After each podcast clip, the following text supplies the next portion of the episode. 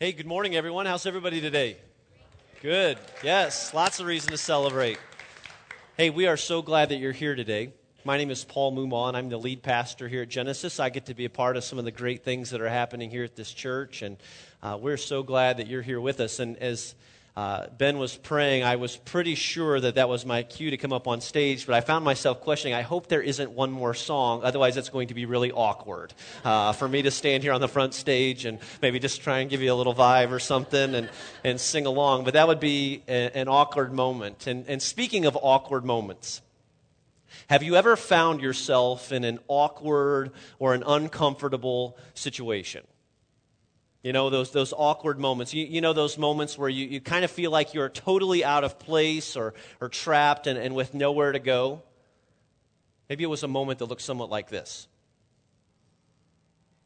Hi, Daddy!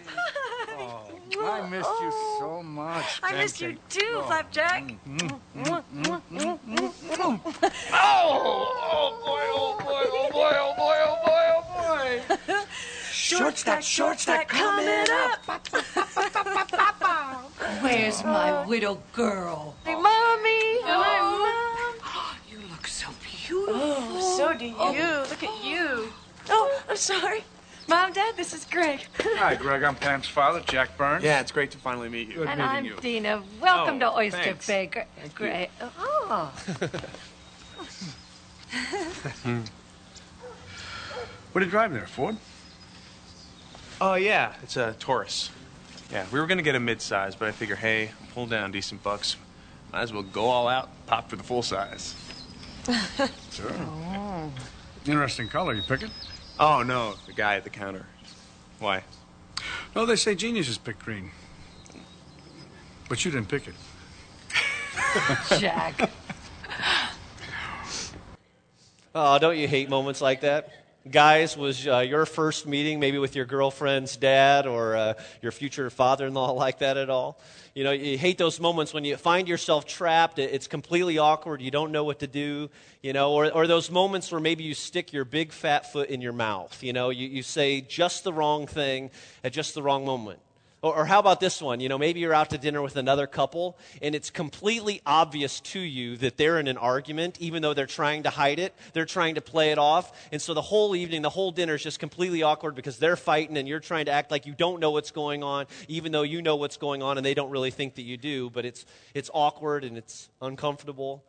Well, Jesus was the king of uncomfortable moments. And he was always saying things that, that made some people pretty uncomfortable, made his disciples uncomfortable, made the people that were listening to him uncomfortable. And whenever he had large crowds together and he was teaching, he would inevitably say something that, that just made people uncomfortable. And, and when he was done teaching, some stayed because they wanted to keep hearing what he was saying, and others, they just walked away because they didn't like what he had to say, they didn't agree with what he had to say, and they didn't want to hear anything more. Well, this morning, we're going to take a look at some of the uncomfortable, uh, uncomfortable words spoken by Jesus. There are some uncomfortable truths that I want to talk to you about. And for some of you, you may not like what I'm going to have to say today. There's a chance that you're not going to like what I have to say, and, and there's a chance that you may not come back next week. Th- There's even a possibility that you might not come back next year. But this morning, we're going to look at what the Bible has to say because the Bible is the foundation of everything that we believe here at Genesis Church. And, and sometimes it's comfortable, and sometimes it's uncomfortable. And sometimes the things that we talk about are very popular, and they're very popular with society at large today. And sometimes there's some things that we talk about that are pretty unpopular, but it doesn't matter because what we believe is what the Bible teaches. And sometimes that truth, those words that Jesus spoke, are a bit uncomfortable. If you've got your Bibles, turn to John chapter 11. Go ahead and take your Bibles and turn to John chapter 11. We'll, we'll have the text available for you as well. And, and let me just say that if you came this morning and, and you don't have a Bible and would love to take one with you today, consider it our gift. Stop by the info hub as you're leaving, and, and we would love to give you one to take with you. But uh, if you turn to John chapter 11, this morning we're going to spend some time talking about a resurrection. However, and, and it might be somewhat ironic and even a risk, but, but we're not going to talk about the resurrection of Jesus today. We're, we're going to look at the resurrection of, of Jesus' close friend, a guy by the name of Lazarus. And so in John chapter 11, beginning in verse 1, follow along with me. Here's what it says Now there was a man named Lazarus who was sick. He was from Bethany, the village of Mary and her sister Martha. This Mary, whose brother Lazarus now lay sick, was the same one who poured perfume on the Lord and wiped his feet with her hair. So the sisters sent word to Jesus Lord, the one you love is sick. And so there's this man by the name of Lazarus. His sisters are Mary and Martha. He's a friend of Jesus, and he's on his deathbed. And Mary and Martha, his friends, have done everything they could for him, and he's going to die.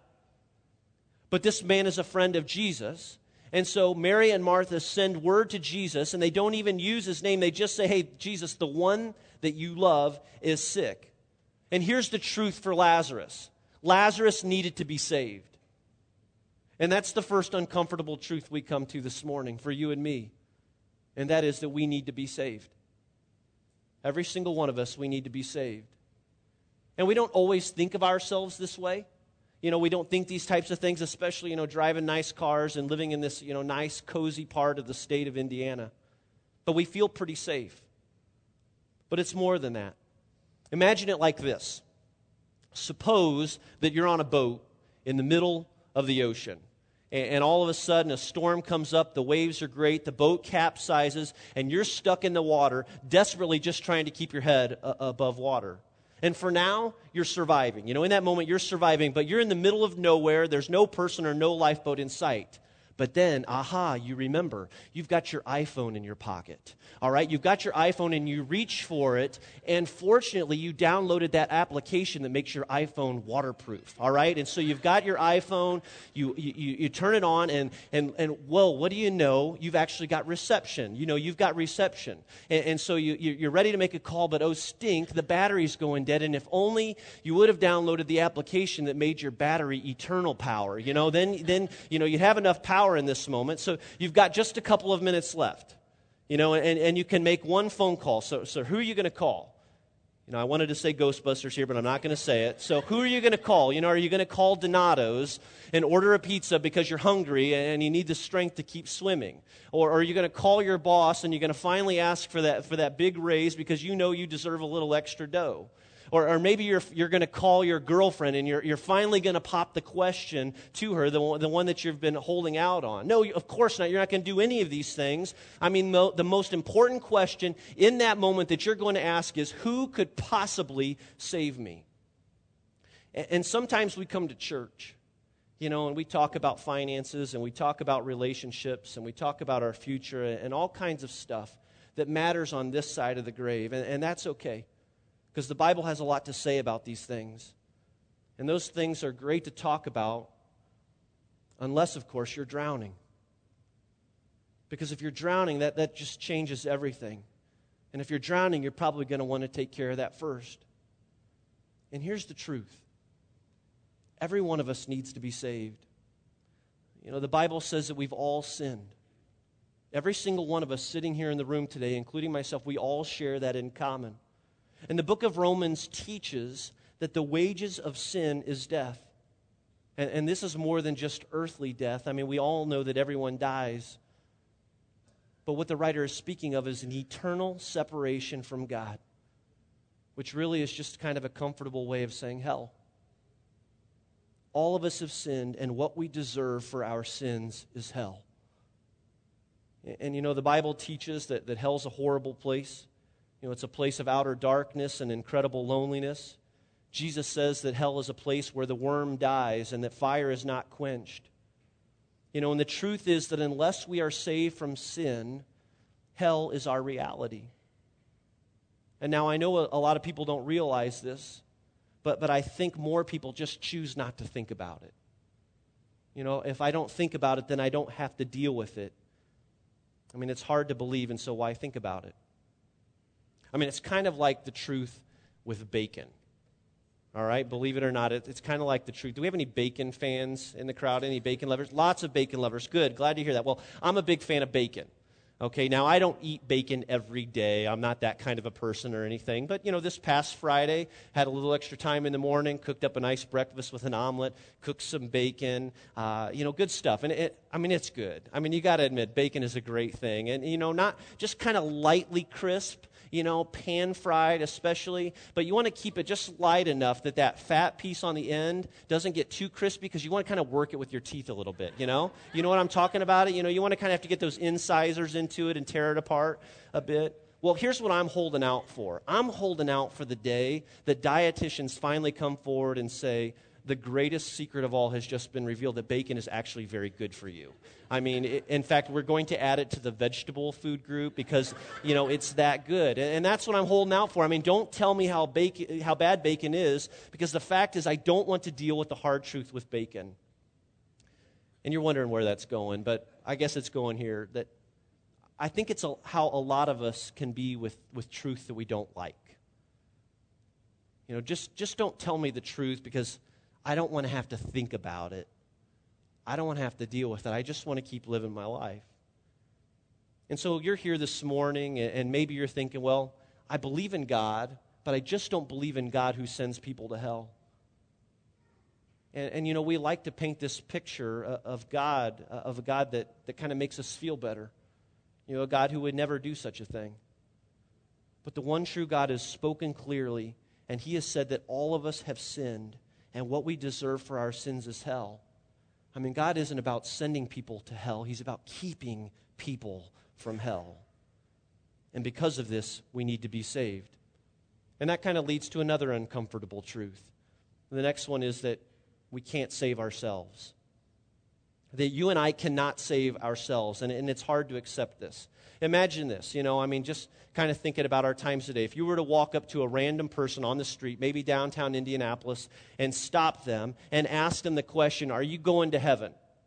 You know, I'd say there's a good chance that over 90% of them would say, Yeah, you know, I'm going to heaven. And, and maybe you follow up with a why. You know, why, why do you believe that, that you're going to heaven? And most would probably say something like this Well, I'm a good person.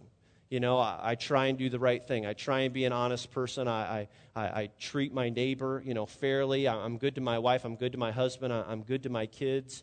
You know, I'm trying to do things right. Or, or, or maybe they might compare themselves with somebody else or a group of people and say, hey, you know, I mean, look at, look at the type of life those people are living. You know, compared to them, I'm, I'm doing okay. And so we find out that there are a lot of people who hold out that God is kind of like keeping score.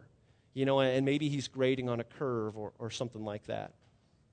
You know, one of the most difficult classes that I have ever taken in my life was biology and freshman year biology, and to make it even worse, freshman year of high school biology. I'm not kidding. It was one of the most difficult classes I, have ever taken. And, and first of all, it didn't help that I wasn't overly interested in the subject. I mean, protoplasm and mitochondria and the anatomical makeup of a worm and who cares when a homozygous cow gets together with a heterozygous black and white cow at night and what happens and all that. I don't really care, you know, what, what's going on there. And so I wasn't really interested. And so, first of all, that, that kind of made it difficult. That made it a little challenging. But what made it even more difficult was the fact that Mr. Lanning was one of the hardest teachers that I ever t- had taken. I mean, he, he, was, he was plain straight up hard. And, and, but the one thing that Mr. Lanning did that was different than most of the teachers in our high school was that he graded on a curve all right? And if you if you kind of forget how that works and all just suppose that mr lanning gave a, a 100 question test and if the highest score is a 70 then that was the standard and so your score was measured by that 70 and so while in every other class a 70 was a was a d you know, in Mr. Lanning's class, that 70 would be considered a perfect score. So you could get a 64, which was a big fat F, you know, in every other class, but your 64 actually turned out to be an A minus. And I'm not kidding. It, it was, it, it, was quite common that the highest score in Mr. Lanning's class would be 65, you know, on, on a 100 question exam. And then that was the standard everyone was measured by. Now, A's did not come naturally for me. I mean, I had to work very hard to get an A. I, I had to give everything that I could, and, and it, it didn't come easy, and, and I had to work hard in this class, and, and, and we'd fight in the class to try and establish that curve. It took everything I could do just to get a B in Mr. Lanning's class. I mean, my life was not in my own hands as much as I tried. And you know, in life, you can't save yourself either. You know, I mean, we can try as hard as we want, and, and I can understand and I can appreciate nice people who, who do great things in their family and in their community. But being a nice person isn't good enough. I mean, it doesn't meet the standard. And, and, I know that some of you here today, you grew up in churches where you were taught that it was all about how many nice things you did. You know, that that's what God was looking for. You know, just kind of your checklist of, of nice things. And so you never missed church. You know, you strive to make all the right choices. You, you've given 10% of your income all the time. You've never even had a sip of alcohol, not even O'Doul's, you know? You, you, you didn't have sex before marriage, and you've never said a cuss word out loud, at least, you know? And, and maybe you've been that good, and that's great, but here's the crazy thing it's still not good enough. We can't save ourselves. And that's the truth. And so back to the text here. This word comes to Jesus that Lazarus is dying. And verse 5 tells us that Jesus waits two days before he leaves to go check on him. And when he finally arrives at the village, Lazarus has been dead. He's been buried for four days now. And there's this heartbreaking scene when he arrives where people are mourning and weeping over the death of Lazarus. And in verse 20, it tells us that when Martha heard that Jesus was coming, she went out to meet him. But Mary stayed home. Lord, Martha said to Jesus, if you had been here, my brother would not have died. And so it's almost kind of like she points a finger out at Jesus. And some translations actually write, actually say that if only, if only you had been here. How would you finish that sentence? I mean, I'll start it and then you finish it in your mind. Jesus, if only you would have.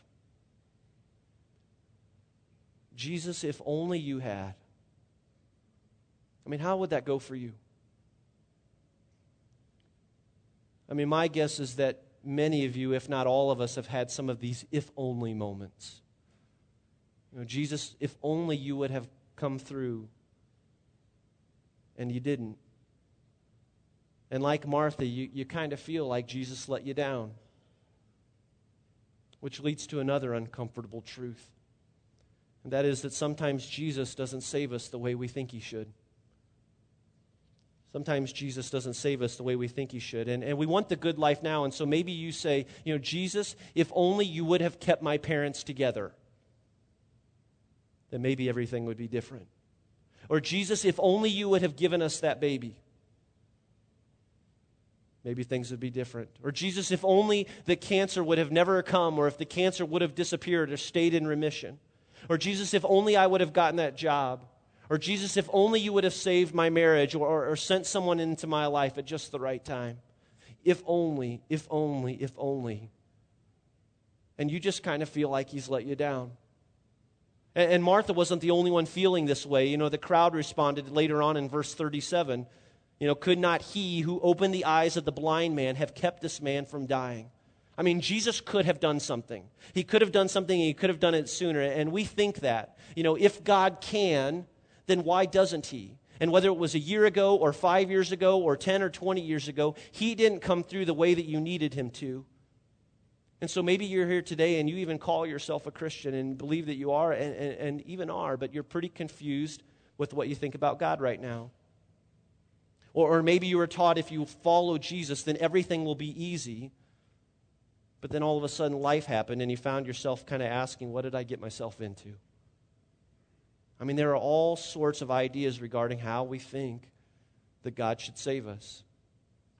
Let me show how it went for me. You know, back to freshman year biology it was in that biology class that my prayer life went to new levels, all right, even as a freshman.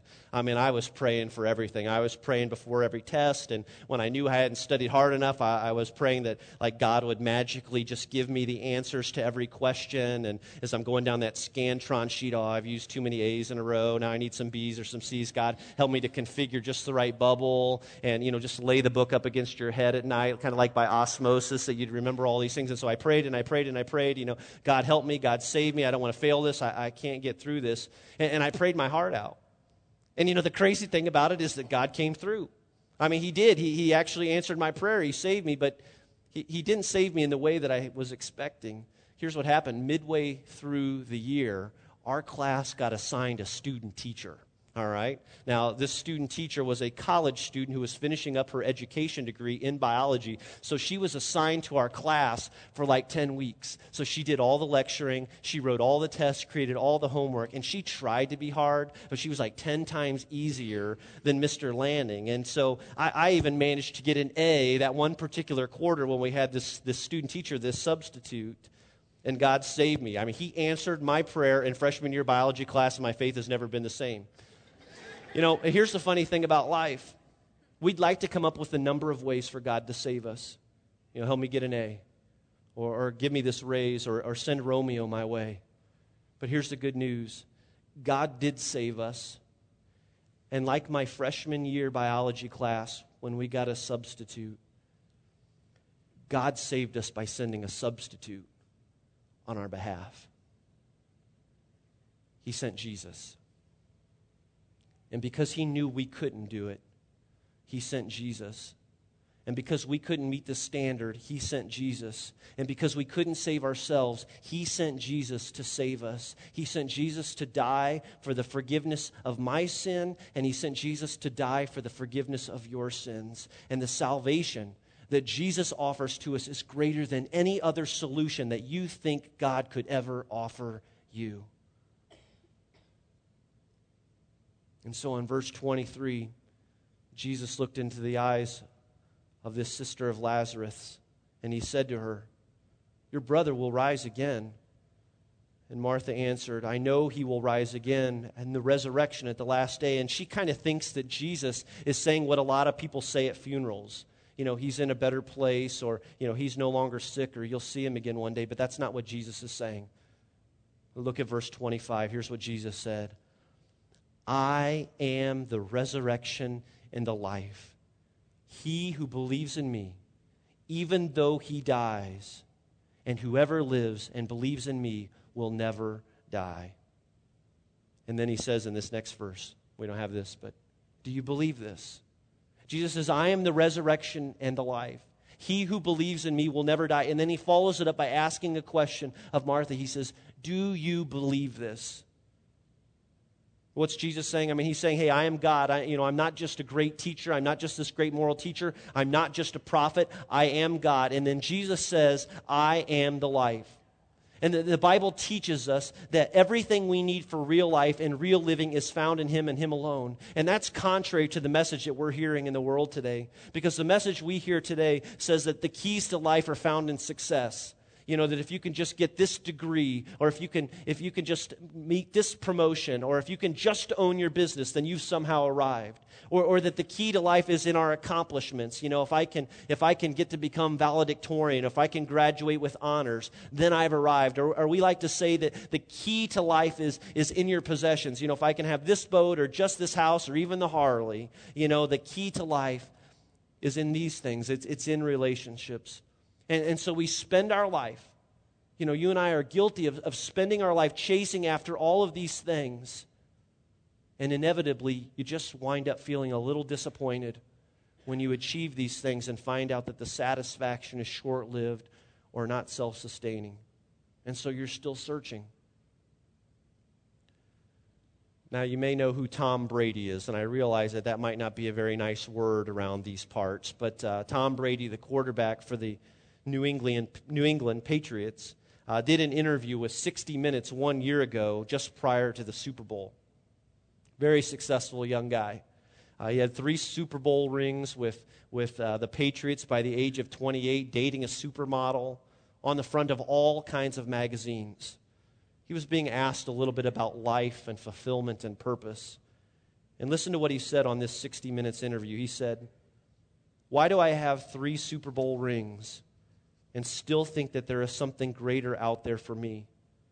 I mean, maybe a lot of people would say, hey, man, this is what is. I reached my goal, my dream, my life, me, and I think, gosh, it's got to be more than this. I mean, this isn't, this can't be all it's cracked up to be. And maybe that's where you've been. You know, maybe that's even where you are right now. You know, you've been looking for life in all of the stuff, you know, what the world says, where it's contained. And Jesus makes it clear that you can't find it. You can't find life apart from me. And there are plenty of cheap substitutes, but they're all frauds. And true life is only found in Jesus. Jesus says, I am the resurrection in other words, I am the only one who gives eternal life. And then he asks Martha that question Do you believe this? Can we just stop right there for just a moment? Can I ask you that question? Do you believe this? And I'm not asking you to answer it according to what your, your parents believe or even what your grandparents believe. This morning, it's your question. Do you believe these claims that Jesus Christ is the Son of God, that He died for our sins to forgive us, and that the tomb is empty today? John 11, 27. Martha replied, Yes, Lord, I believe that you are the Christ, the Son of God, who was to come into the world. And with that, Jesus walked over to the tomb and he says, Take away the stone. And then in verse 43, Jesus told Lazarus to walk out. And that funeral became a party, and those tears turned to applause. And in that moment, Jesus answers the most important question that you and I will ever ask the question, Who is going to save me? And Jesus responds, I will. I am the resurrection, and I am the life.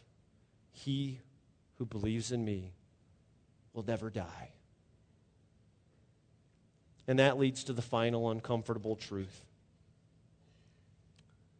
And it's only that Jesus can save. Only Jesus saves. And I know that that type of a statement might make some of you uncomfortable because it seems kind of exclusive. But Jesus can make this claim because he conquered death. He rose from the dead, and that's our good news. We can't save ourselves, but the God who loved us sent his son Jesus into the world, and that everyone who believes in him will never die. And the truth with that is, and the truth of life is this that every one of us will have a day like Lazarus. You and I will have a, a, a death day. Everyone dies. You know, the last time I checked, the immortality rate in the country today still revolves around about 100%. Everybody dies. And that's why this resurrection is so important. And even by now, you're probably wondering what that number is all about. You know, you come in and you see this strange number hanging from the stage. Well, first of all, I want you to be relieved in knowing that we're not raising money this morning okay? I'm not going to ask you to take out your wallets and help us meet some, you know, ridiculous goal. It's also not the amount for Powerball jackpot tonight in Indiana, so don't get your hopes up either. And I wish I could tell you that that was the number for our national debt, but it's not that either. One billion, two hundred and sixty-nine million, nine hundred and ninety-eight thousand, seven hundred and seventy-eight. It's my number. That, that right there, that's my number. Uh, believe it or not, that's my number. Um, it's how many seconds I have left to live. Uh, that according to the death clock. Believe it or not, there's this website that you can go to. It's called Death Clock. And if you go to Death Clock, you put in your, your name, you put in your age, you know, when you were born, you answer a few questions about yourself, and all of a sudden it spits out this, this number and this countdown begins. I think this number gets me to about 2049, believe it or not. It says I've got about 40 years left to live. Now, there are no guarantees with it, it's just an estimate. I mean, no one really knows how long you have left to live. And I've lost some time since we've hung the sign. I've lost about 10,000 seconds somewhere along the way. But there was a link on this website that I noticed that was kind of interesting. It said, um, How to Extend Your Life. And I clicked on it, and it went to this health website that talked about vitamins and about not eating bacon for whatever reason. All right? But I got to thinking as I was looking at this website that what if there was a web link that said, never die? And if you moved your cursor over to it and you clicked on it, and when you clicked on it, these words popped up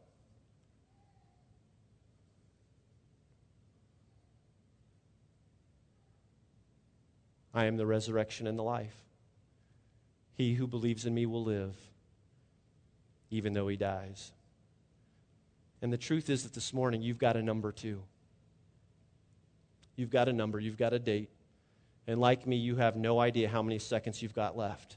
But here's the good news you can extend your life. And that's why we celebrate Easter. That Jesus is the key to eternal life. He died and he rose from the dead. He's alive today, and the most important thing you need to know is that it doesn't matter how many seconds you have left to live. Because when Jesus died, he died for your sins. And he gave you the opportunity at life. But you've got to let him. He'll never force his love upon anyone, he'll let you make the decision for yourself. And if you let him, he'll give you eternal life. Would you like to invite Jesus to be the leader of your life this morning? I want you to know that after the service today, we'll have some people down front that would love to talk with you about that, and we'll pray for you. Let me pray now. God, we just thank you uh, for your son Jesus. We thank you that our God is still living today. And we thank you that he was willing to go to the cross and die for me and to die for everyone in this world, Lord. And he did it as a great act of love. And he's offered his forgiveness, he's offered his life to everyone who will receive it. And you've given us the opportunity to make that choice. And I believe there are some people here today that need to make that choice, God. And we just pray that you'd help to move them to do it. And it's in your name we pray. Amen.